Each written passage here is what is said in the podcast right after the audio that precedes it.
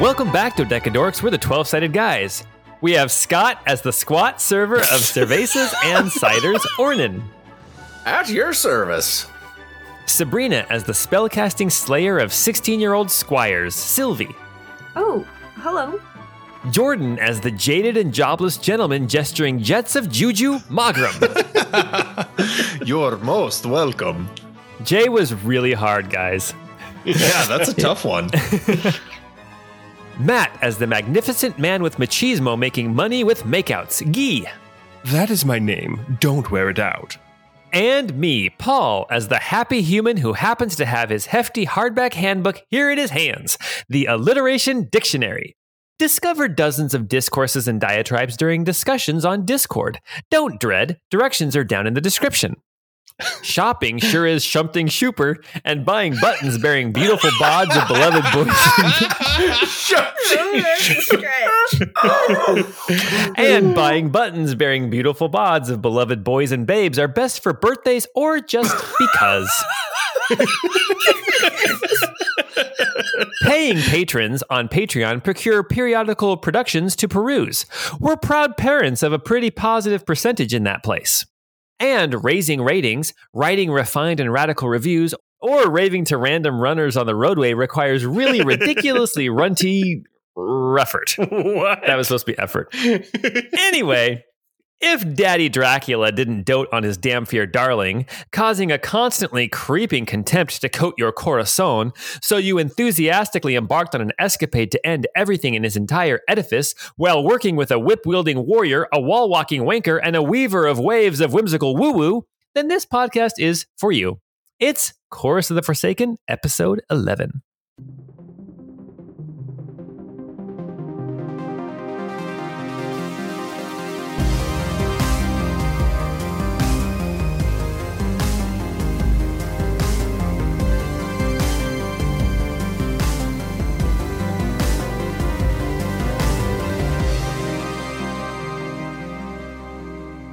Nice.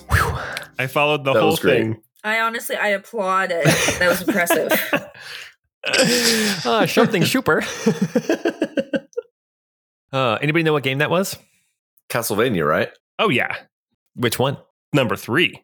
Castlevania 3, yes. Oh, I I didn't play any of them. I just knew about Yes. them. In the Castlevania uh, show on Netflix, they brought back Alucard the Dhampir. They brought back um, the Belmont boy, whatever his first name was. Trevor. Um, that was Trevor. Okay, I get Simon and Trevor. I can't remember who who fits where.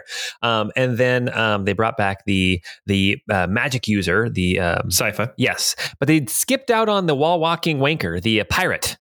His so here's a fun story. His name was Grant, Okay, and uh, I was actually really disappointed that they left him out of the Netflix adaptation of that game. that's And a fun so- story. No, no, the fun story is Oh. that's why that's why Guy named himself Guy of Grant's Harbor. That's the Grant. Oh, that's awesome. Very cool. Well, welcome back to Chorus of the Forsaken in the town of Barograd. Last time we were together, our heroes convinced Myra, the acolyte of Aona, to leave Dilar, this young elf boy who had manifested some sort of powers. Um, they convinced her to leave him in their care. They took him down into the uh, the tunnels beneath the All the Way Inn and let him play with uh, Pranciful as well as Kino, uh, the nephew of Ornan. Uh, afterwards, we did some uh, shopping and some talking, and uh, we let's see. Ma- Mawgrim went and um, managed to get some of his ingredients that he needs for some of the the different skills that he has, as well as acquire three uh, potions of healing from the local herbalist. Uh, Ornan wrote some letters, one to uh, Gemma and one to Kino. We actually heard the letter from Kino. It was very touching. Uh, Cilvy went down into the tunnels and had a nice chat with Dilar about magic and about using it and learning uh, how to how to use it, as well as to use it for good. Um, and he seemed interested to learn what Cilvy could tell him. And Guy went to the temple of Shantea, the chapel of Shantea, and managed to, um, with his thieves' cant, make a connection with somebody in Redlam who might be able to help them out with the Dilar situation. Afterwards, everyone went to bed. Oh, wait, we also talked to Ryla as well as um, as Tobias, and everybody is on board to head out early in the morning. The wagons are said to be leaving at dawn, not wake up at dawn and come down to the wagons, but actually leave at dawn. I feel like you keep saying that like we're known for being late in in game or something. like I feel very accused. I'm just reminding you guys, is all. Um, after everyone went to bed, then Guy went back to Silvercrest Manor to try to break into the safe one last time. When he got down there, Kalden, the son of his former employer, his former sugar mama, um, was down there and actually helped him to get the safe open. After they opened it up, they realized it wasn't actually a safe, but actually a doorway leading into a secret set of rooms behind the house. Rotting wood, um, old um, shelves, also an altar to some unknown deity, complete with a leathery, dried out heart with a dagger stuck in it, a skull, and some rubies in the, cut in the shapes of uh, of teardrops, and um, some so like other, drops of blood, really, Mm, is what I'm thinking. mm, potentially. Guy made a roll. Guy, I explained what Guy knows. Um, there were some more doors in the room, and as Guy uh, and Kalden went into the door on the western wall, they found a ladder leading up to a hatch, as well as a cupboard uh, that was full of sets of clothing. Eight sets in total that seemed to get older and older as you looked at these different sets of clothing. And as he was looking at this clothing, they heard a slam as the safe door was shut and locked. And that's where we stopped last time. So we are going to jump right back into it with Mawgrim, Ornan, and Cilvy. You're all still asleep. Back to Guy. in- I'm rolling to my right side now. I'm rolling to my right side. Roll for apnea. All right, so we are going to jump back to um, this secret compartment. we actually had rolls for apnea. That's great. I got a 17 Constitution. I think I'm okay. You are okay. You are you are not uh, holding your breath while you sleep. We have um, Guy is in this room, staring into this cupboard. You just heard the safe door lock. There's a ladder to um, to the side of you, and kind of behind you, there is a door on the north side of this room um, that you have not opened yet. Kalden is in here as well. He says, "What was that? We're we're locked in." Don't worry. There's there's the trapdoor up there. Keep calm. I know you have some powers. You can defend yourself if need be. I say we continue to get a look around here and then we get out, but we make it quick. He, he's like, "I have powers. What do you?" Oh, um, Let's stop beating around the bush. Kalden uh, starts to protest, and he's like, oh, "Um, I thought I, I thought I was being more clever than that. I, I'm sure that I can trust you. Correct? Yeah, I mean, that wasn't a potion I drank. Shh. All right, we'll, we'll sort that out later. What, what should we do? Let's look in the room to the north, and then we go over to the to the the room we didn't enter. Let's get a better idea of what's going on in here before we leave. But let's make it quick. Okay. All right, very good. Um, okay, there's a door to the north. Are you going to open it, or are you going to let Kalden open it? I'm gonna open it because I got the uh, uh, investiture of the void. Okay. You open the door, and beyond the door, you can see that there is another like 15 by 15 foot room.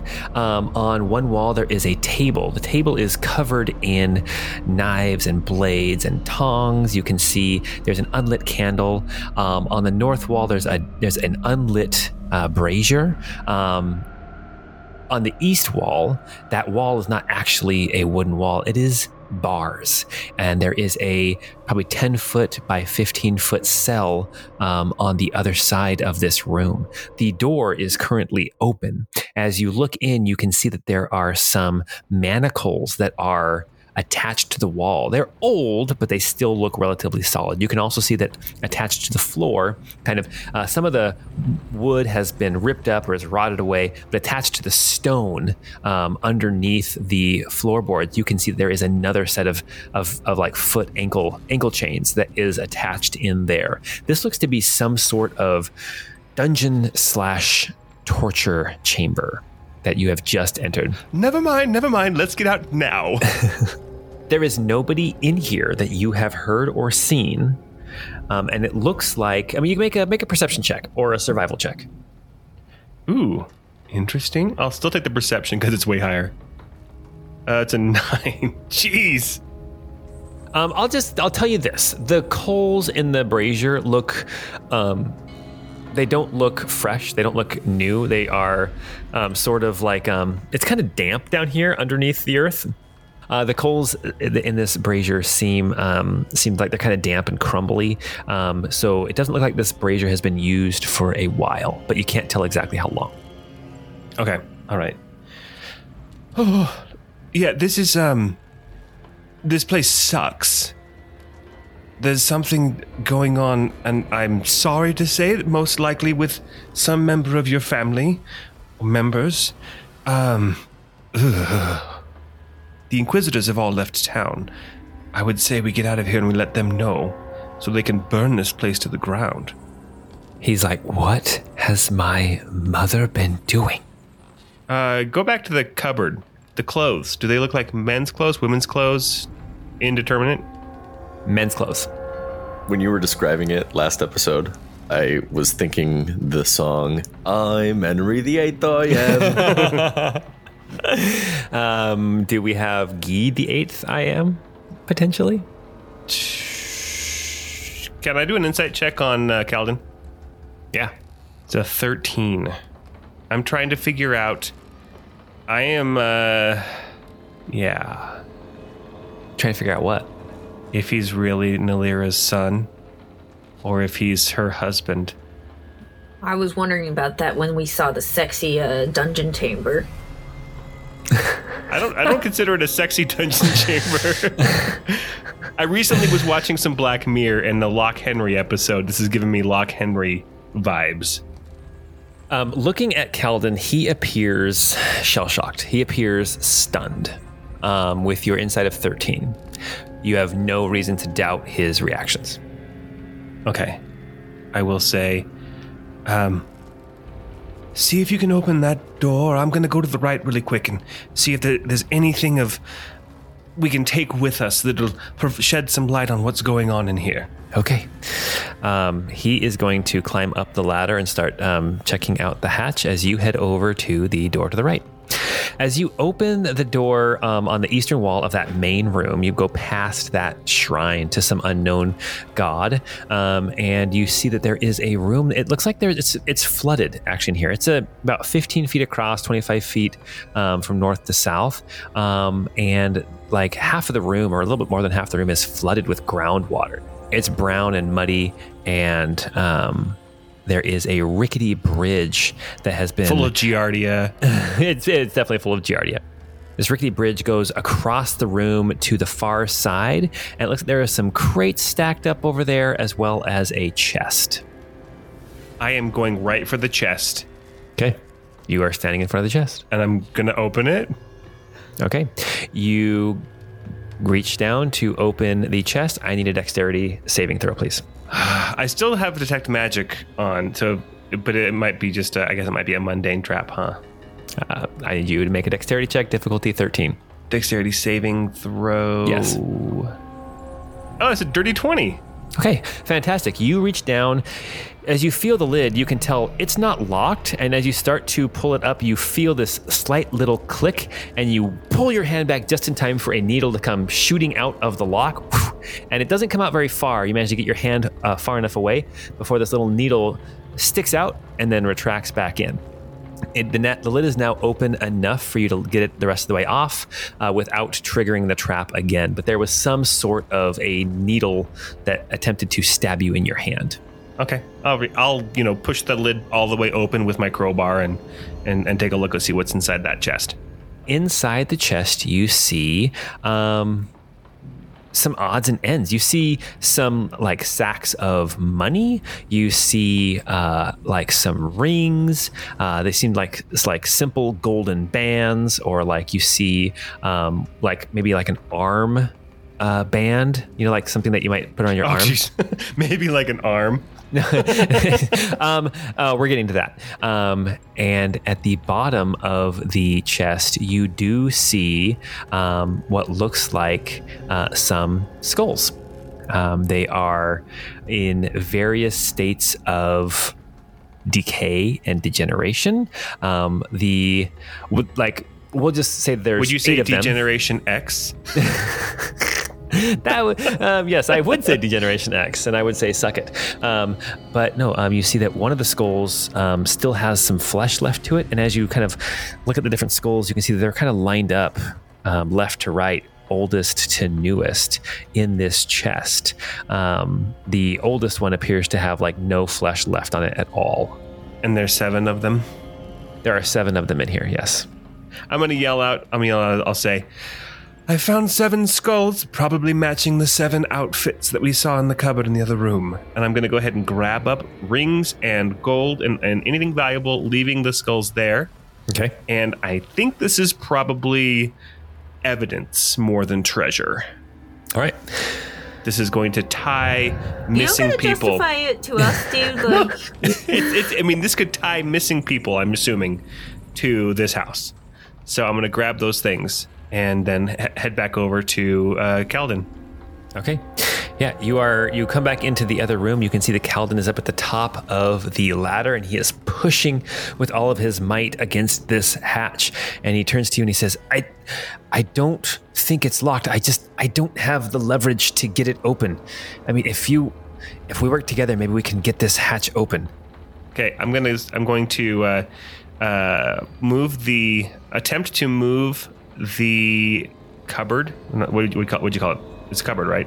Yeah, it's a cupboard. It's a cupboard or a dresser or something. Yeah, I'm gonna attempt to to push the dresser underneath so that we have a, a wider place to stand on. And then I'm also going to attempt to use the crowbar as we do this to try to get it open. Okay, so you get advantage on this uh, check. Why don't you make a uh, difficulty 14 athletics check? That's another one of my strong suits. I'm very good at athletics. That's a 16 with advantage. Awesome. All right. As you are prying and prying and prying, eventually you can feel it start to give. And then it kind of, you hear like the tearing of roots and grass. And then suddenly you have more. Um, more leverage to open this uh, this uh, this hatch. As you push it open, it flops over. You can tell that you are now looking at the night sky. Rain is falling in on your faces. Kalden climbs out really quick to catch some fresh air because that's it was really really foul down there. That, especially that first room that you were in smelled reeked of sewage, reeked of uh, um, you know. Um, poop and pee. Um, he gets um, climbs out and then Poop and pee. there was caca and there was stinky. he climbs out and uh, reaches down to lend a hand to you to help you get out as well. All right, I'll come on out. Um, when you uh, get out, you see that you are indeed in this small little thicket of, of trees. And the reason why you could not push the hatch open is because it had been overgrown with like a bush and grass. And you had to tear the roots away in order to actually open the hatch. But you can see now that if you were to close it, it would almost completely disappear. All right, let's close it. You are north of the house. We should take the evidence we have to the constabulary. By the way, here's some money and probably some trinkets taken off of the victims down there. Uh, it's your house. If you want to keep this or give it as evidence, either way, we can show them the chamber and let them know what we found. Okay. Um, he takes it from you and says, um, Yes, um, I'll follow your lead. Um, and then uh, I need you to make a perception check. That's a dirty 20. Sorry, I, I muted myself and said, he's going to club me over the head, isn't he? As um, as you hand this stuff over, you glance back down at the house, and even in the dark, there are no lights on in the house or anything, but you can see that the door, because you're on the north side of the house, the door that you have been entering and exiting from the house is wide open and kind of uh, just kind of rocking back and forth with the wind. And you know for a fact you closed that door when you came in. Somebody's out here with us. Quickly, let's go. All right, you guys um, hustle away. Where do you go? Straight to the constabulary's office. Um, let Is- me. You said that you said that there were constables here, so I'm assuming there's like a a Reeves home or something. Yeah, yeah. Um, you, um, you. Let's see. Would you even know where it's at? Because it's just some guy. Um, I, I think. I think your best bet would be to go uh, get Ornan probably because he knows the town. And also, we can get Tobias in on it too. Then, and Tobias is also a bigwig. So, all right. So, um, we'll just head straight to Ornan's house. Um, Ornan, you wake up to the pounding on your door um, of somebody outside. All right, I will get up and go to the front door and open it up. I'm probably not wearing a shirt, and you know my my guts out a little bit, and Careful. Apparently, Guy's a libertine. I'll just run my finger down your navel, like across your navel. Oh. As you walk past. Oh, it reminds me of Joe Dirt when he's at the carnival with no shirt on. the wind's blowing his chest hair and belly button hair. What seems to be the matter? It's still pretty early. Yeah, you can see that Kalden is there too, and they are at this point. uh, The rain has picked up. They are drenched. we found something. Come on in, come on in. Get out of the rain. No, no, we need we need to go find Tobias, and we need to find the constable or the reeve or whoever it is in charge of the law here. Are we are we leaving right now, or are we coming back? Um, well, I, I'm hoping. I mean, like after doing this thing, uh, are we coming back or are we going? I mean, it, it probably would be good if you had a way to protect yourself. All right, give, give me a minute, and and I'll need a I'll need a hand cinching up these these uh, buckles on, on my armor. So I'll, I'll be back. Give me just a minute. Okay, Kalden, will you stay here and help him with those those straps? I'm gonna run over to the All the Way Inn, and I'm going to get uh, Cilvy and and Mawgrim and Tobias. He he says yes, and remember, it is canon. I'm taking the tunnel. It is canon that the only straps that that Ornan needs help with are the codpiece straps.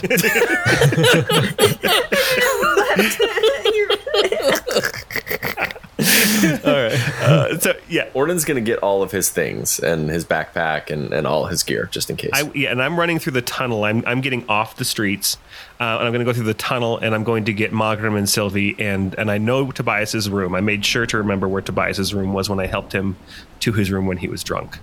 Okay. All right, yeah. Um, very good. You go back to the All the Way Inn, and uh, Cilvy, you hear a knock on your door. yeah, Cilvy will jump up and, and grab her staff, but open the door and obviously on seeing be she will open up. And I, I know this isn't probably the late night visit you were hoping for, but uh, I don't know what you're talking about. but uh, I need you. I need your help right now. You need me. Uh, we're meeting at Ornan's house. Cilvy, Cilvy quickly tucks away the pencil drawing she'd been doing of Guy. the tasteful nude. Tasteful erotica. Oh man. But yeah, she's so sheltered. She was so sheltered. that She's just making a best guess at what male anatomy looks like. it's a line and it's two balls. somewhere on his stomach. Um, and I, I, I'll just say, go meet at Ornan's house. I'm gonna go get Mawgrim and Tobias. Go through the cellar. oh, okay. Uh are we are we heading out? No, this isn't to head out. This is we found something at Silvercrest Manor, and it needs immediate attention. All right. Yeah, Cilvy will kind of pack everything up and, and head on over. And I'll go get Mawgrim. perfect. Mawgrim, a knock on your door. Uh, Mawgrim opens the door and sees Guy and says, "Oh, Guy!" I uh, he starts smoothing out his mustache. I did not expect you. Uh, I mean, can I get you something to drink? He hides his tasteful erotica as well. Hides it behind his back. Maybe next Oh. time. But honestly, we I need you to get your things together. Meet at Ornan's house. Go through the cellar. I'm gonna go get Tobias. We found something at Silvercrest Manor, uh, Kalden and I, and it needs immediate attention before we leave town. I'll be there momentarily. Okay. And then I'm the last but not least, I'll go to Tobias's room. As he goes away, Mawgrim sighs deeply and then closes the door. A tear falling down his this is all becoming canon, guys. This is all becoming canon. Don't write checks that your mouth can't it can't cash. All right, uh, or Everybody's whatever it just is. thirsting over Guy right now. He's just he's just dripping wet, right? He's just like Oh he's just fresh in from the rain like uh, Ryan Gosling in the notebook. oh my gosh! And then he came Uh, into Cilvy's room saying, I need you. Like, I don't. okay, perfect. All right, and then so Guy, you go and you knock, you knock on Tobias's door. Yes. There is a little bit of a thump, thump, thump, and then uh, finally um, the door opens and you see a bleary-eyed Tobias. Yes, uh, what is it? Time? Is Ryla ready to leave? It's not time yet. I need your assistance. You are the representative of the Baron here. Um, I've discovered something at Silvercrest Manor that needs our attention, and you are the law here. So I wanted to inform you and and and bring you as we uh, as we discuss the investigation that was conducted um, to keep you apprised. Ah, oh, okay. Give give me a minute. I'll be out in the common room. Okay. I'll wait for you.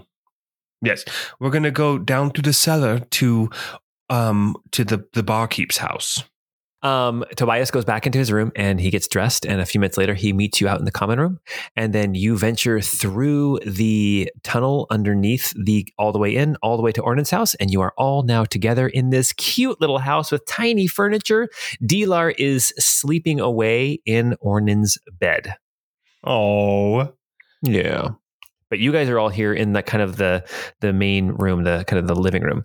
Kalden is here as well. He is um he is uh like uh washing his hands after Yeah. strapping on that codpiece. Oh. Yeah, Yeah. sorry about that. It was greasier than I thought.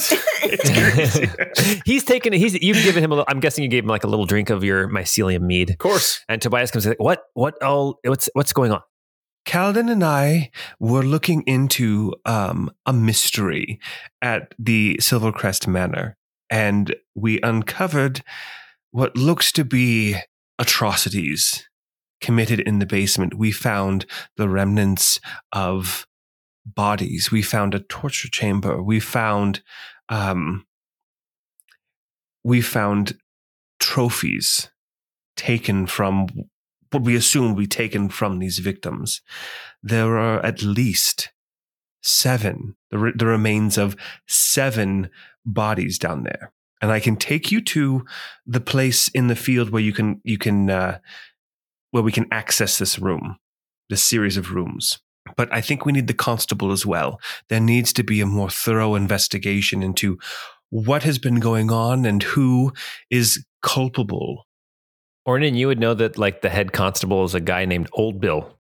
Well, we can go wake old Bill and bring him. Of course it is. He sounds effective. so, as I'm pretty sure I described the constables earlier in this campaign as middle-aged men with staves or sticks. Like that's that's that's pretty much the constables here. We can go get old Bill and he can bring some of his men out to this field with us. his men is just his gaggle of like seven kids. Come on, young Bill. Come on, younger Bill. you guys have figured out my naming scheme. Okay. Um, yeah. There's um, Bill and Billy and Billiam. All right. Um, Tobias says, uh, "Yeah, go go grab old Bill. That's fine. Guy, show me where this hatch is." All right. And should somebody go to the manor itself? Or do you want to see this before we go to the manor? So the hatch is probably about thirty feet from that back door. It's not very far from the manor. yeah, I'm not sure I want to go in guns blazing to the manor, but I mean, if we have to. I'll take you to the hatch, and I'll take them to the hatch, and we shall see the hatch. I'll be back. Give me 15, 20 minutes and I'll go find old Bill and muster up some some folks to come help us. Do you know why his name is Old Bill? Because I he's made a reference to Little Bill uh, earlier today. Remember that show, the Bill Cosby cartoon show, right? Because somebody was talking about Caillou, and they're like, Caillou's terrible. And I'm like, how come nobody ever talks about Little Bill anymore? Oh, that's right. Yeah, because he's he's been canceled. Oh yeah. oh, oh, yeah. Okay.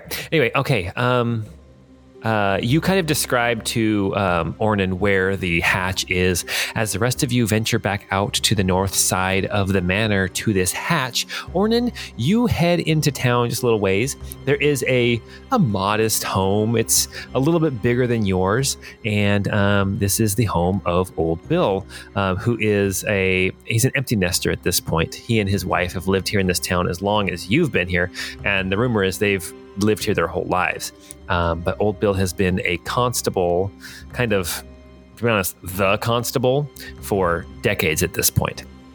And uh, you get up to his front door, and you you knock, you pound away, and within just about you know, 20 seconds or so, the door opens, and you see this dwarf with no hair on the top of his head at all. Not like he like shaves it, but like it's gone.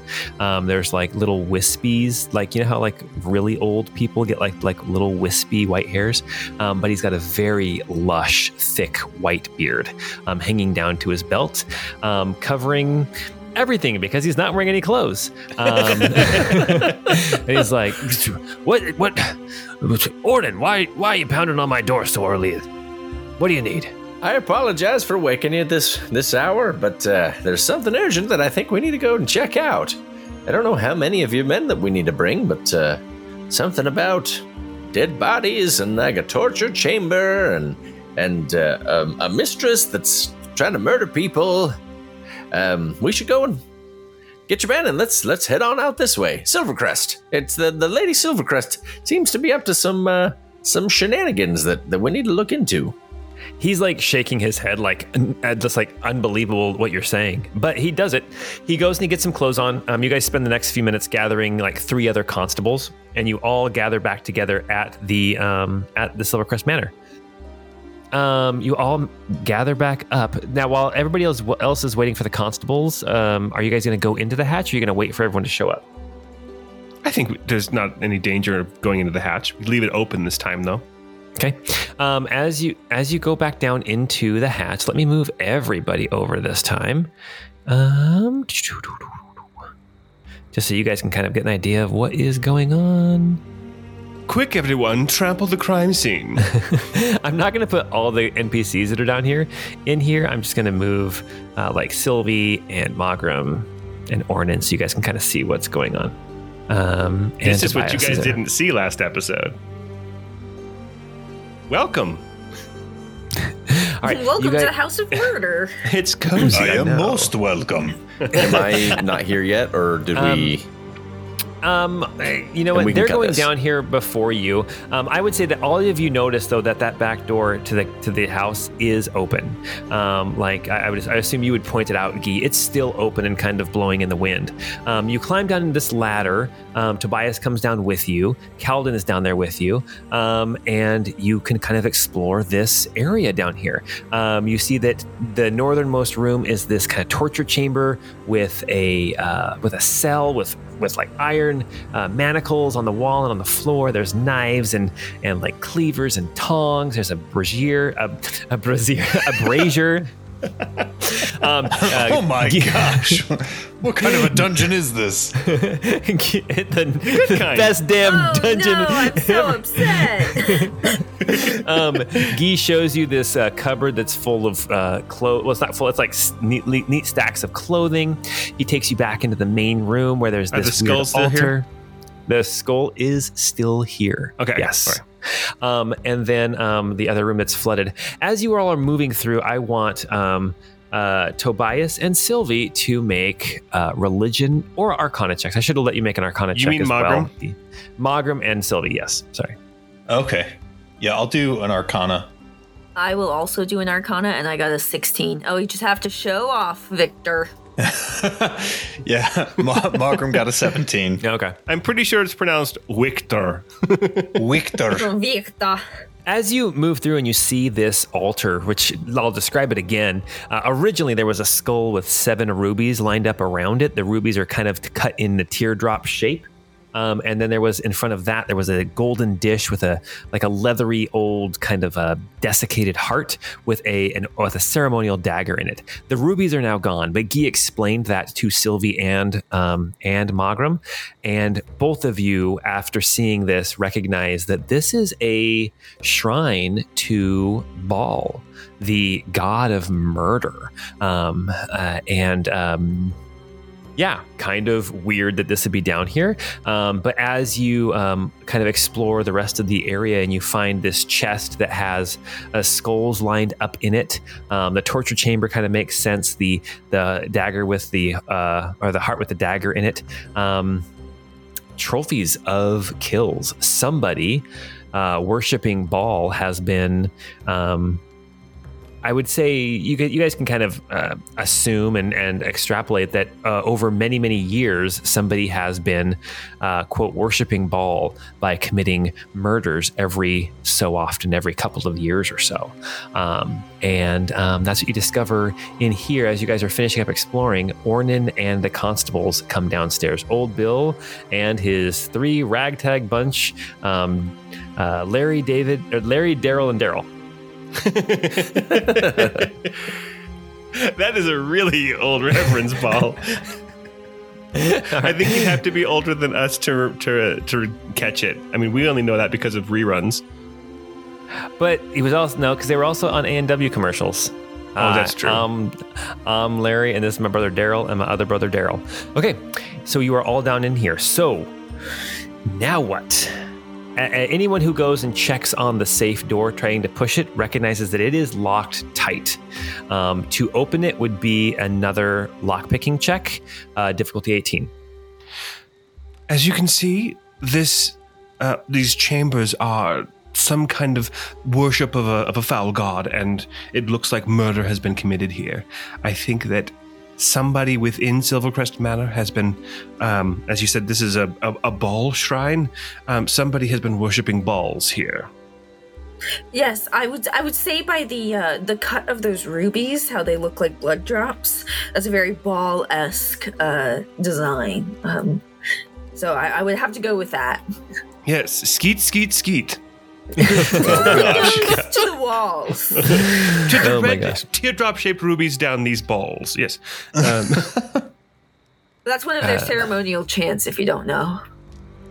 Um, this is most disturbing. Uh, I don't know if the constabulary could handle something of this nature. Uh, old Bill looks totally no clue what to do. all right. Do we go? Do we storm Silvercrest Manor? There should be three people there. Nalira, Uh, there should be four, five people there. five. There's N- Nali- Nalira. There's Vanilla Wafer. Um, This is Kalden talking. He says, "Yes, there's my mother, Nalira. There's and then also there's Butler, and then there's Maid who hates me. uh, there is yes, there is. Um, I'm looking for their names. Where are they all? Oh, are they in a separate little? I know the Butler is go. Percy, Okay. but Guy doesn't know Yeah, the Butler's yeah. name is Percy. Yes, Percy, the butler, as well as Marjorie and Thomas, the housekeepers, and Melina, the cook. Yeah, Guy, you never man, it. you never. Guy thought all of the housekeepers were one person because he didn't pay enough attention. well, actually, the housekeepers. It, it's Thomas and um, and Marjorie, husband and wife. so, So- honestly, any one of them could be the murderer. Oh my goodness, are we doing a Clue episode? Do you do you really think the mistress of the household has so little understanding of what's going on? Not to not to implicate your mother, Kaladin, but this feels like the person who owns this household probably knows what's going on down here. He's like, I would agree. I don't think it's likely anybody besides my mother.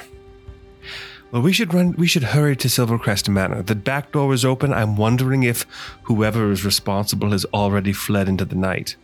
Uh, let's see. Let me move some things over. Um, as Tobias says, yes, I think that that would be best. I will. Um, I'll hang back, and uh, you all go through and, and see what you can find, and then and then you let me know when it's safe. Wait, wait, wait. You're going to hang back, not by yourself, though. Honestly, I'll I keep think old it's, with with me, Oh, and, so the and Larry, okay. and David, and Larry, Larry, and Daryl, and Daryl. I keep saying Larry David. Larry and David, those are their names. okay if we have if we have you know your permission to act on your authority then yes you, I give you my permission. Yes. can i get that in writing here in my book I'm not He- a fan of all this uh this uh, sneaking around and all the shenanigans we're getting into. Thought we were trying to get out of town. i know right Kalden uh, turns to Eugene. He says, "Again, I appreciate all the help that you've given me. I have, I have a sinking feeling in the pit of my stomach, but answers, answers lie within the manor. and i'll just quietly step up beside him and say do you fear that that most recent victim was your own father Um, he says, "No, I fear that the first victim was my father. oh geez louise I fear." Were you almost a victim, Gee? um no i broke things off Oh, um, when you say that, Ornan Kalden looks at you and he kind of like nods. He's like, "I think so." well, maybe you have some intuition. If if you broke things off, maybe that was for the best. Yeah. Mm-hmm. Yes. Um. All right. Doors open. Let's head in. I'll. Uh. Ornan, can you take point? I'm just in my normal clothes. You know, I'd be happy to. All right, Lady Silvercrest, we're coming on in. All right. Okay. I'll just kind of describe as you guys are moving through the house. Um, you enter into the house in this to the same door that um, Guy has entered in for um, forever since he's been in the house. Um, you go past the door into his room that also has the doorway into the basement, which across the hall from there there is the door to the latrines. You move down further south into the uh, the uh, foyer. You can see that there's rich carpets on the floor. You can see there's a hallway leading back towards the kitchen, as well as some storage rooms. There is in this foyer there are three doors: one on the north, two on the south. The north door is sort of a loungy area. On the south, the two doors, one of them leads to a dining room, the other one leads to a small library, and then there is a massive ornate staircase going up to a second floor. Down the hallway that leads to the kitchen, you can see another staircase, a smaller staircase, a servant's staircase. As you are um, walking around looking at um, this rich, um, uh, well designed or well uh, appointed home uh, with, you know, uh, like. Um, uh, not golden candlesticks on the walls and stuff like that, but very nice, well built, um, expensive furniture, that kind of thing. Um, I want you all to make perception checks or investigation. I guess you could do investigation if you want to instead. He rolled a 17. Okay. Ornan got a four perception. All right, Cilvy got a 17 investigation. And Mawgrim got a 17 perception. Okay, Three so we have we have some. Good, oh my gosh, we have two 17 perceptions and one 17 investigation. Fantastic. Um, invest or the perception checks as you guys are moving through this house. Um, uh, with your perception checks, I'll say um, the house is silent. Um, at this time of day, Guy, um, you know, the sun is not up yet, um, but you know that this is about the time usually when the cook would get up and start um, making noise in the kitchen. You don't hear anything of the sort. Um, there's no sound in this home. Investigation wise, um, also perception wise, um, I would say Guy and and Mawgrim, you both notice um, that there is uh, some blood on the door handle um, of the uh, of the door that led into the into the into the building, the one that was wide open. Uh, you see that there's like a there's blood on the inside of the door, like when it was pushed open. Um, that there was some blood on somebody's hand potentially. Um, Cilvy, with your investigation, as you are looking around in the foyer and on this um, grand staircase, you spot little specks of blood going up the stairs as well as on the carpet, um, right at the bottom of the stairs. They call me the Bloodhound, and Cilvy will follow that uh, trail upstairs. All right. So, Cilvy, Be on the lookout for people who may be in need of help. It sounds like I'm I'm thinking whoever worshipped Baal in the basement has uh, killed the staff here, or killed. Yeah, uh, how do I put that? Well, I think we all know who it was. I, don't- I know, but it, I mean, it could it could have been somebody else. I Gee's having a real hard time thinking that he slept with a murderer potentially. I know. I Um, like how Kaladin's like, "Yeah, no, my mom did it," and Gee's like, "Well, I don't know. Gee, she was nice." Yeah, I mean, the safe was in her wall that she, you know, like, but she might not have known. So Cilvy is moving up this grand staircase. Um, so just so you know, Sabrina, I moved you way down to the bottom of the map, um, in case you lost track of where you are. uh, I will follow. I'll follow Cilvy. I think there's some other rooms we could check in here, but I think yeah, going upstairs. Okay. Um, Ornan is moving around in like the kitchen and the dining room. Um, Mawgrim looks like you're kind of staying put in the um, in the foyer. Um, uh, Ornan, you see that the kitchen is um, it's prepped, but it looks like the prep work is all like last night's prep and not this morning's prep. You having worked in an inn for a long time, you would understand there's certain things you get ready at night, and then in the morning you get started um, working. So it looks like nobody has been up in this house yet. Okay. Sylvie and Guy, you go up the main staircase. Guy, you've never been up here. As you get to the top of the staircase, it opens up into this large loft area, um, very large. Um, the floor is this um, kind of intricate white and blue tile. You can see there are benches set up around um, around this loft area. Um, there is like a um, in the northeast corner, there is a table with like a tea set on it. You can see there are some plush sofas. You can see there is a harp uh, set up here. Um, this is some kind of like an entertaining space. Um, and you can see that there are um, two doors on the south side, as well as what looks like um, an, uh, like a hallway um, leading off further to the west, more towards where you assume the servants' quarters would be. Um, so two two doors to the south, and then a hallway to the uh, to the to the west. Uh, does the trail of blood lead anywhere? Or Um, what was yours? Yours is 17 investigation. I'll say that with that, you can trace the trail of blood. It does not go to either of these doors on the south side. It goes towards the hallway to the west. Uh, one other thing I forgot to describe on the wall up here on the second floor, there are some portraits.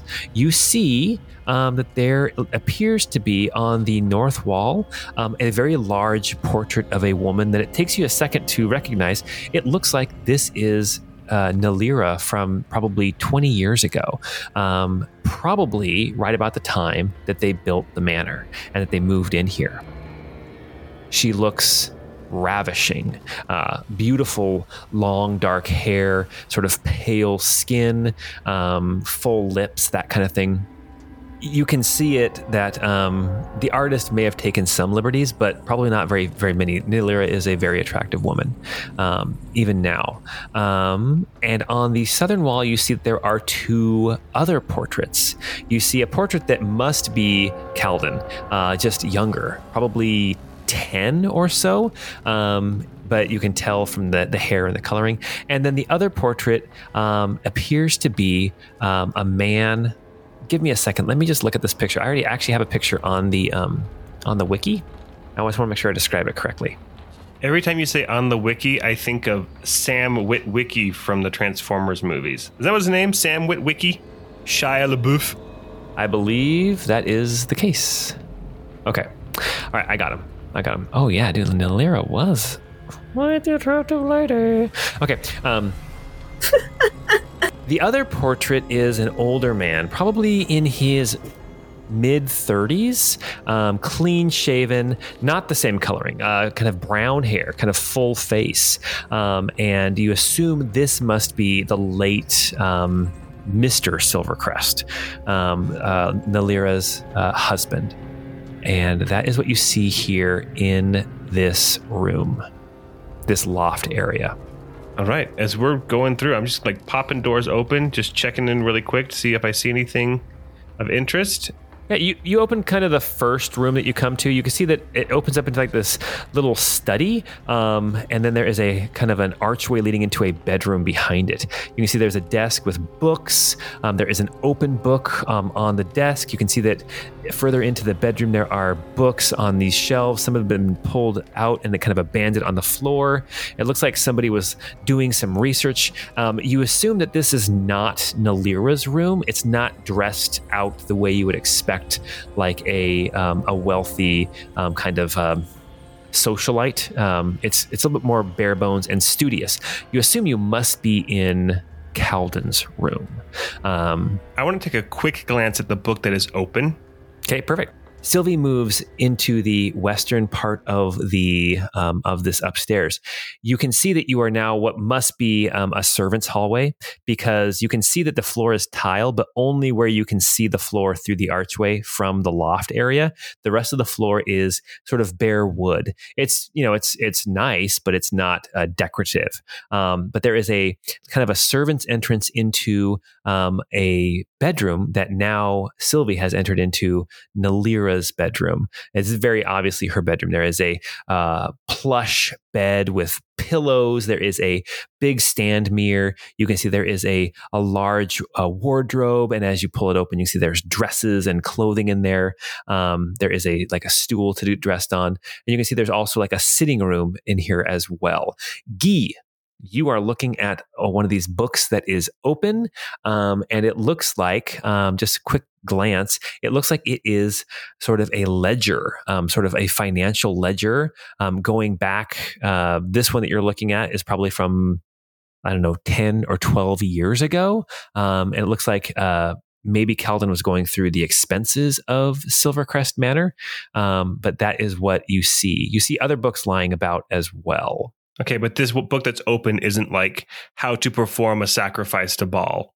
No, no, Okay. no, it's not. Um, but you guys can, why don't you guys, Then I'm going to hurry back out and join back Well, up with Cilvy. okay, why don't you ma- also make a perception check, both of you? Uh, I got a 12. Okay. so we got a four. Yeah, that's about all you see. Um, yeah, uh, Guy, you move back out into, into the loft, and Cilvy, um, you um, uh, you've kind of looked around this room. No sign of anybody. Um, the bed is not made. That is what I will tell you with your four perception. Um, it looks like the bed has not been made. Um, but if you um, continue exploring up here, we'll get to that in a second. Ornan, Mawgrim, you are down on the first floor with Kalden. Kalden is actually um, he he kind of leans over against the wall, and then he kind of slides down to the ground and puts his head in his hands, uh, just totally at a loss. What are you two going to do? Do I? So I've been in Barograd for 10 years. Did I know Kalden before he left? Um, Kalden would have left mm, right about the time that you got here. So you may have crossed paths with him once or twice, but he also left at the age of 16. Um, so he would have been a teenager. He wouldn't have been coming in. Well, he might have been. I mean, he might have been coming in to get a drink or something or trying to, um, but you wouldn't have had any kind of relationship with him. Well, lad, uh, this is probably not something you wanted to learn about your mother. But not much you can do about that at this point, but move on and make the best of it. He he kind of looks up at you. His eyes are like bleary and red, um, like he's just started to cry. And he's like, "Not what I would ever hope for from my mother, and yet somehow not surprising." And he spits. Well, family can be complicated. I, I can understand that. You have any idea where she might have run off to? He just kind of sits there for a second, then shakes his head. No. Mawgrim doesn't have any words to offer him. He's just kind of stern faced during all this. Like, this sucks. It sucks for Kalden. It sucks that there is a, a Baal worshipping monster essentially right here in this town. And so Mawgrim would basically just say, Well, let's be done with this as quickly as we can. Um, I think I think Mawgrim might try to head upstairs to follow um, Cilvy and Guy at this point, after having kind of walked around on that first floor and not seen anything. Mawgrim, we'll say you're coming up the stairs. I moved you down to the bottom of the map, so you can you can take control now. Mawgrim, as you move up the stairs, um, you can see the same things I've already described. Um, Guy, uh, from where you're standing, kind of in the servants' hallway, you can see back uh, towards this kind of uh, what's what I'm looking for? Kind of uh, lobby area, I guess. You can see the railing of where the servant stairs come up um, into this area, and you can see that there is a um, from where you're standing. Well, we'll just say you move a little bit, and Cilvy's following you. You, Mawgrim, Cilvy, and uh, and Guy, you all. Uh, you gather together um, and you start moving into where the servants' chambers would be. As you move into this area, you see there are four doors. Um, there's a door to the north, and then there are two doors to the south. There's kind of a door on the west side. Um, and uh, Guy, you go to the door um, on the north, which is right by the top. Yeah, sir. I've been moving my token. Sorry. Yeah, I'm going to the north room because it was open.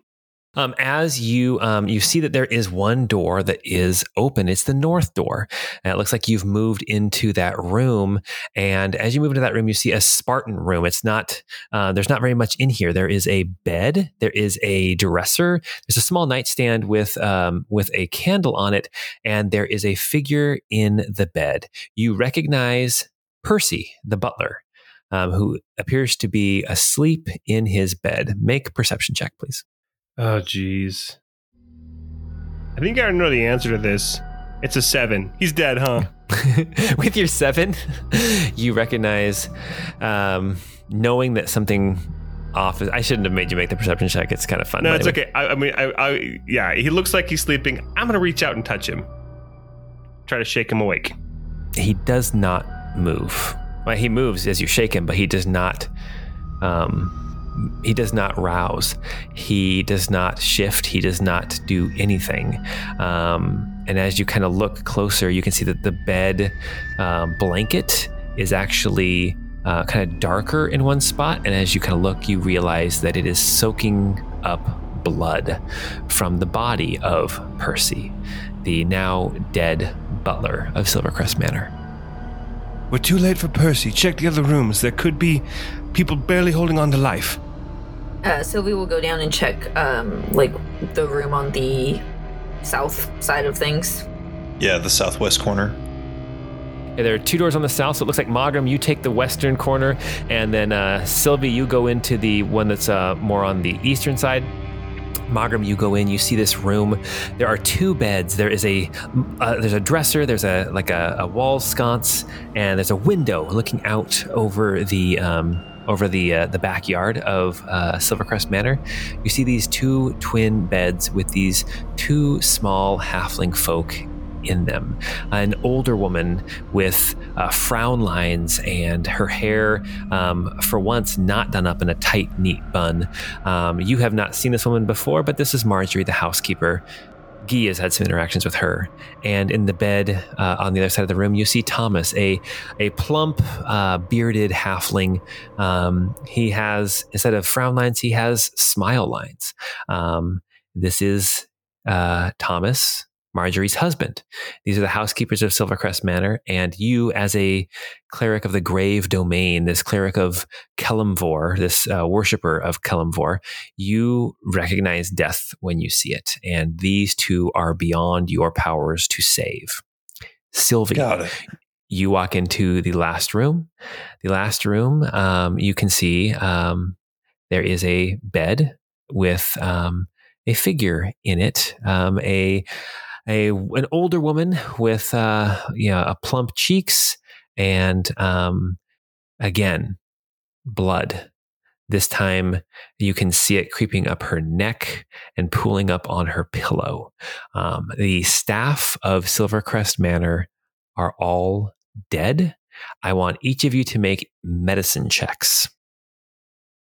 Well, Guy, I, I think it's no longer um, plausible to, to say that it wasn't the lady of the manor.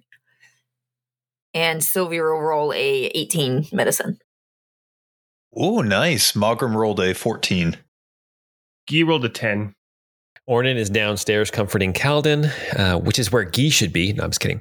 Um, as you look at these bodies, um, Guy, you're not quite sure, but Cilvy and Mawgrim, you looking at these bodies, you recognize these people have been dead a short time, uh, maybe an hour. Um, and t- after having talked with Guy about everything that happened, everything that occurred, um, probably right about the time that he and Kalden were down in the in the secret room in the basement of Silvercrest Manor, these people would have probably been killed in their sleep. So she's got an hour head start on us, it seems. I don't I don't know if we can track her through the through the woods in the dark. I don't know if we even should. I mean, I know I would like to get on the road as soon as possible, and I think this only adds to that. It is so dangerous to travel the roads by yourself, especially at night. I'm not saying that we just assume that oh yeah, she's she's off in the woods so she must have, you know, perished. But I don't know that we hunt her. I'm going to say you guys are moving back downstairs as you guys are having this conversation. Okay. Yeah, you guys start moving downstairs as you guys are talking. I think I think proclamations could be sent. I think proclamations could be sent throughout Alaron Barony that she is a fugitive of justice and a worshipper of, of Baal. Is it Baal or Baal? I always thought it was Baal, but everybody was saying Baal. I think it's Paul. Well, I've I know heard some Baldur's people Gate like to worship 3 balls. In Baldur's Gate 3, they say Baal, but I always said Baal. Well, honestly, I don't think that's really. I mean, to be honest, I don't think it's really our problem. I I think we should just get out of here before those inquisitors come back, because that is going to bring a lot of them here, and I do not want to be here when they come. Well, no, agreed, agreed. I'm just saying that wanted posters and, you know, if she can be declared an outlaw, then people would be looking out for her and hopefully be she'd be prevented from continuing this. Babelicious MILF on the run. you see Kalden is sitting on, up against the wall with his eyes closed, his head in his hands. Nalira has fled, Kalden, and there's no one else alive here in the house. I'm very sorry. He looks up at you, Guy. You can see he's openly crying, not sobbing, but like tears are running down his cheeks. He says, I always knew that my mother was a vile person, but I never, never would have suspected this. And then he says, and This got nuts, y'all.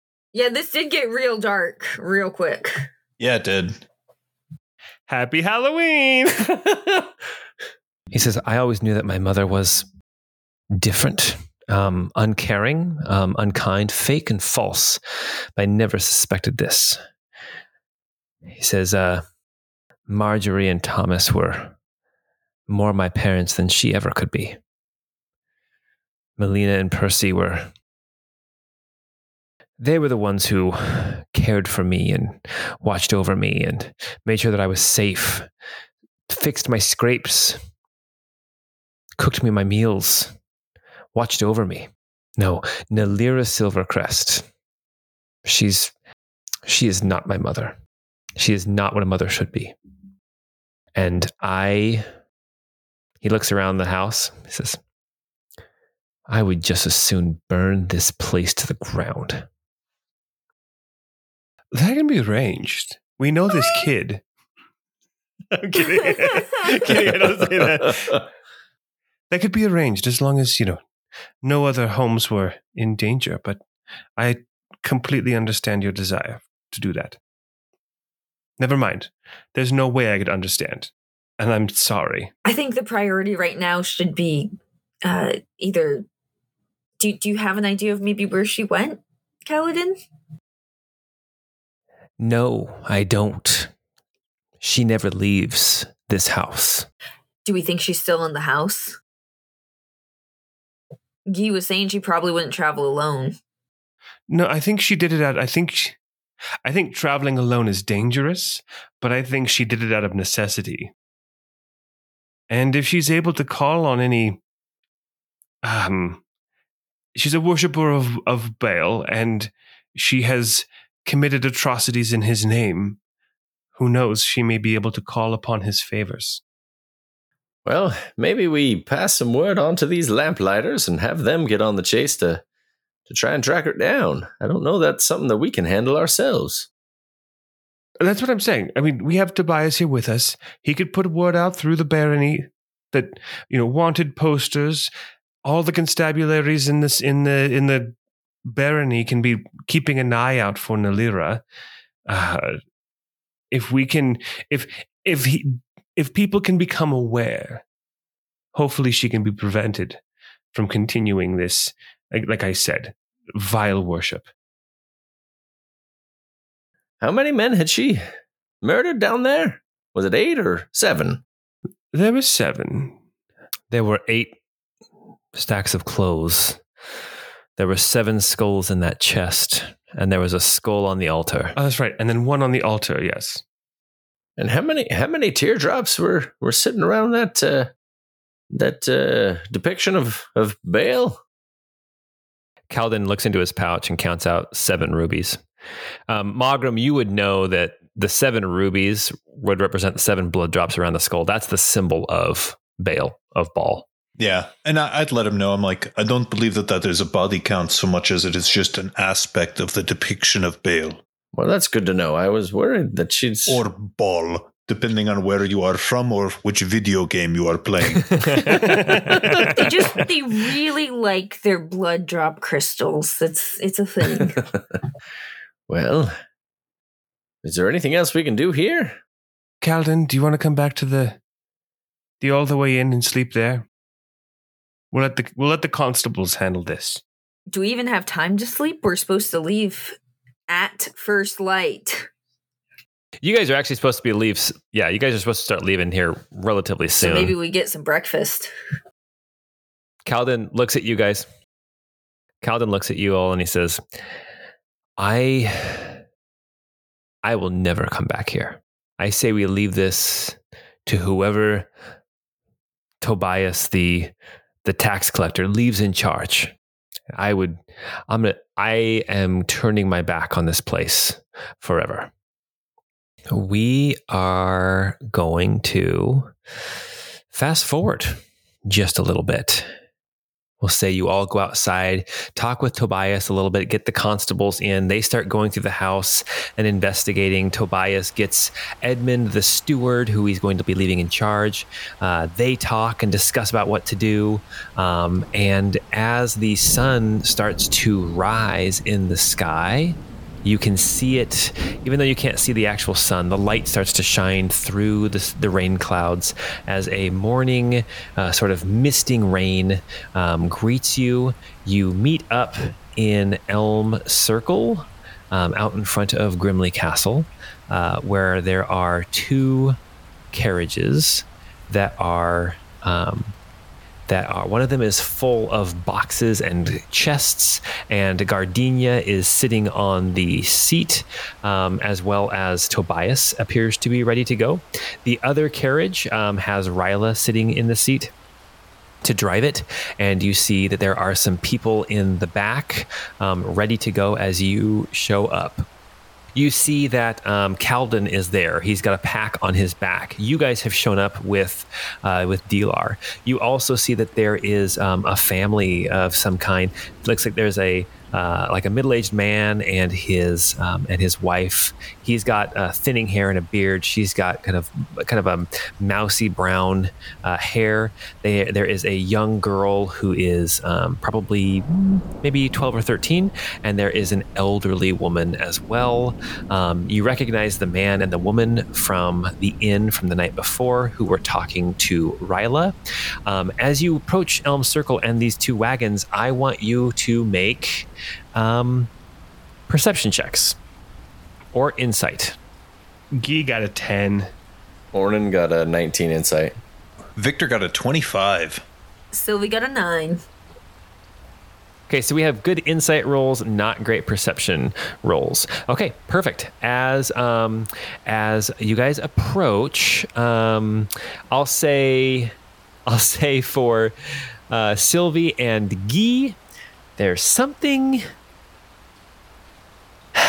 familiar. You can see that there are two wagons, and it looks like there are six horses. Each wagon has three horses pulling it. Um, Are these uh, that other guy's wagons and horses?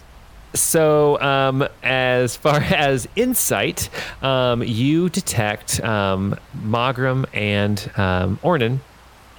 Ryla is ready to go. Like she's ready to go. She's antsy to go. As soon as she sees you guys approaching, she starts waving you guys on to let's start moving. Um, you you sense that there is some um, uh, from the family. There is some fear, but also some hope. Um, you can see that like. Um, uh, the child is exhausted, uh, but um, you also sense maybe some. Um, I, I guess that's that's what you detect from the Excitement. family. Yeah, exci- definitely excitement. Um, at not uh, uh, just to get away. Um, you have Dilar. Dilar is tired and kind of um, uh, walking like a zombie. You know how kids do, where they just kind of put one foot in front of the other.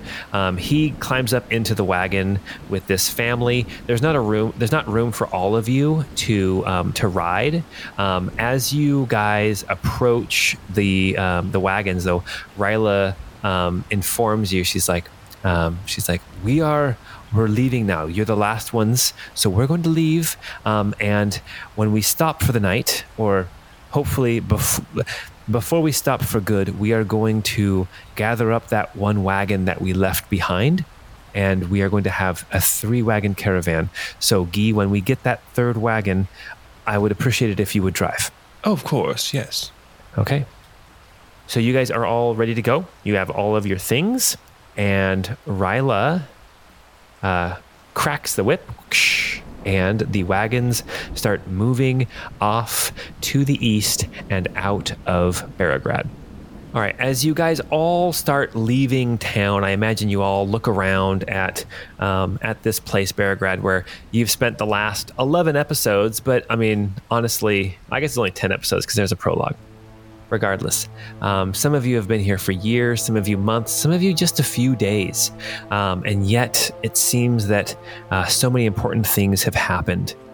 So now, as you are exiting, going across the bridge and leaving uh, down the road, heading out towards Redlam, which is five days away, um, I'm kind of wondering what's going through your minds. Uh, Mawgrim, what are you thinking as you leave Barograd behind? You know, for Mawgrim, his thoughts are this is so strange. Um, I haven't been this connected to a group in a long, long time. There have been so many events and so many things that have happened, and he's more entangled in them than he would ever have liked to be. His hope was always to drift into the background and be somewhat of a, you know, traveling vagabond of sorts, you know, and now it seems that he's being pulled into something that might be bigger than himself for the first time in a long time. Gee, what are you thinking as you as you leave this town that you've been in for a month? No, four months or, yeah, Or I guess three. We have three months. Three, a few or four months. I think that I really dodged a crossbow bolt because there aren't bullets in this universe. um, There are bullets from a sling. that's At least they were in three point five. I dodged a, I dodged a sling bullet. Um, in all honesty, Guy figures that Nalira was about to break things off with him before he broke things off with her. Right? Like he gets that, and he's telling other people that he, you know, broke up with her, whatever. Um, I think that if he'd been more success, he feels that if he'd been more successful getting information and stayed in her good graces, that he may have ended up being a victim. I mean, he's assuming Baal worship might require the sacrifice of something that you love or appreciate or something, but the failure, quote unquote, um, pro- is actually probably what saved him. Um, at least uh, kept him from having to defend himself. Um, if that makes sense. At least that's what he's assuming. But I also don't think he's really learned his lesson because he definitely would find a sugar mama again. Because what are the chances? That's right. Um, Sometimes you gotta get that dough. Yeah, exactly. So he's, he's happy to be leaving Barograd because things went super sideways. And when he gets to Redlam, you know, he's looking forward to a new opportunity to set up some some stuff. Not just not just the sugar mama thing, but also kind of getting back into he feels really good about helping Dilar and hoping that eventually he could make some money doing that again. Okay. Awesome. Uh, Cilvy, what's going through your mind as you leave Barograd?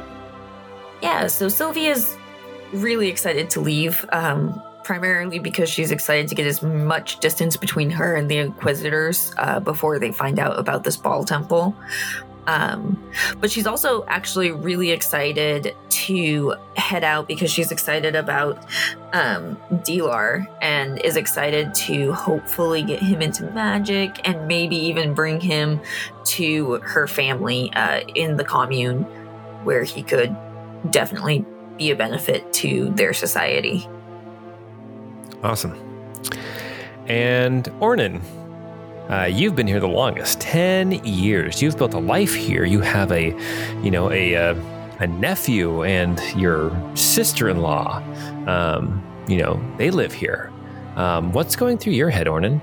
Ornan is really torn. I mean, he picked this city with his brother or town with his brother because it was out in the middle of the no of nowhere and they could be away from um, the Inquisition and anyone you know possibly finding out about Ornan and his abilities, and so he's not feeling safe anywhere. If he if he if the place that he picks that's the furthest out of civilization to be away from them is eventually visited by the Inquisition, like where can he be safe? So he's feeling um, sad for leaving Kino and Gemma, but he also doesn't feel safe anymore. Just doesn't feel safe um, being in his own skin, if you will. Um, as the wagons leave sight of Barograd, they turn a corner, head off into thicker uh, woods as you're surrounded by pine trees and and big Douglas firs. Um, down in the the inn called All the Way Inn, a gray skinned, purple haired woman rises from her bed, heads into the kitchen of the inn to start getting breakfast ready for the people who are staying here. And as she um, as she moves past the um, the bar and into the kitchen, she sees resting on the butcher block back there. There is a note, and it is addressed to her. And as she opens it, she begins to read. Gemma, we've talked about this possibility in the past. I just never hoped it would actually happen. Let me explain what happened in the castle briefly. I called upon Ephos during the fight with that witch down there, and as always, the worm heeded my call and fought alongside me. I worry that rumors of my actions there will spread and lead the Inquisition to you and Kino. If I'm destined for a lamplighter pyre one day, I can't abide it happening in front of you and Kino. I want to clear the air on uh, and my mind on something. When my brother Kino was ill, we shared each other's company and began a tryst that I never quite gotten over. Poor timing on both our part, maybe.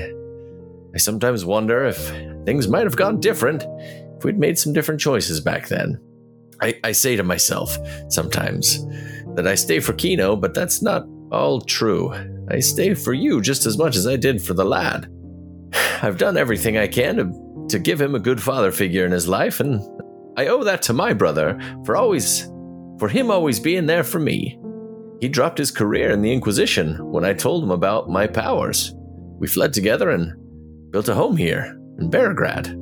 Gemma, I, I love you. I don't know where my road will take me. I'm fleeing the Inquisition again. This could very well be my life until the end of my days. I don't wish to tie you to me and all the dangers that come along with magical aptitude. I honestly don't know if it's magic, I can feel Ephos in my head. She's always there waiting for my call to action. I don't want you to wait for me. Not not that I had any claim on you in the first place. I uh, I do not know if I'll ever come back. Live your life and, and be happy. I'll send support and aid as often as I can. You're a capable woman, and I know you'll be fine without me. With Aona at your side, you can overcome any trial. Oh, P.S. I left my old Glimhaven tabard for Kino, and I told him it was his father's. Um, don't spoil that for me. Wait, how do you sign out the letter? Yours, always, Ornan Opal Bleacher. Oh. Very sweet. That was really sweet. It's now three days down the road. You guys have been traveling. Uh, on the first day, you did pick up that other wagon, hitched it up. Now you have three wagons moving. Uh, the rain has kind of let up a little bit, but then it will pick back up. Um, it is miserable travel, but at least you all get to ride this time. You camp every night with your wagons circled up tight. Um, you keep fires lit to keep the uh, creatures in the night at bay. And so far, everything has been going surprisingly well.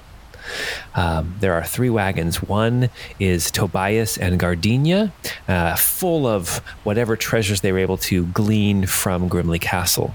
The next wagon is being driven by Guy, um, and Kalden sits on the seat next to him as Ornan and Dilar, Mawgrim, and Cilvy ride in the back.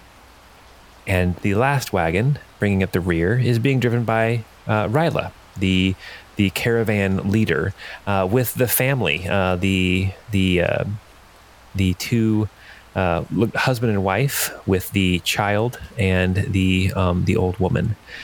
As you travel here on this third day, it is starting to get towards night.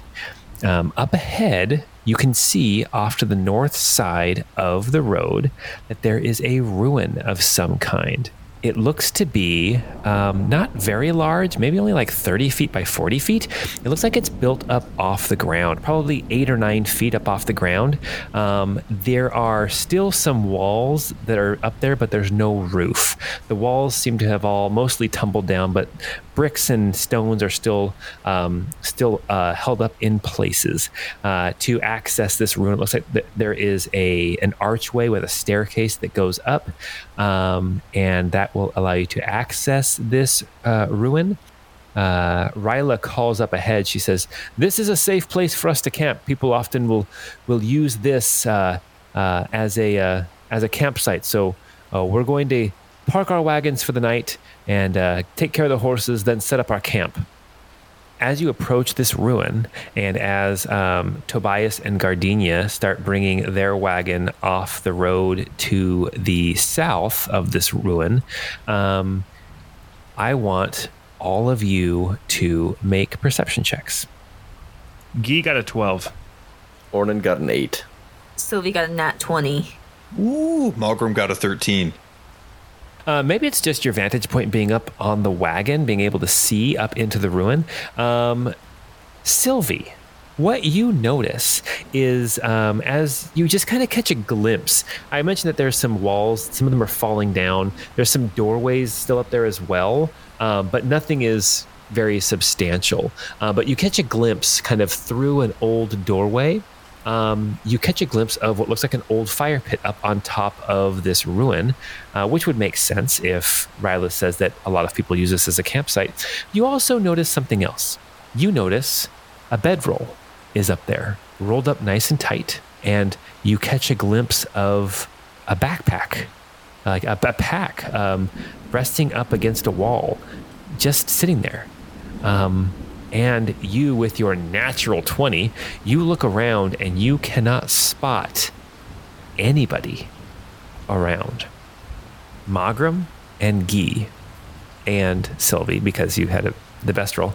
Um, as Tobias and Gardenia get down off their wagon, and as you all pull up looking for a place to park your wagon, uh, which will be kind of the north side of the road, suddenly you hear in the distance a sound like I don't want to make the sound because that sounded really silly. Um, you hear something in the air, a a hiss.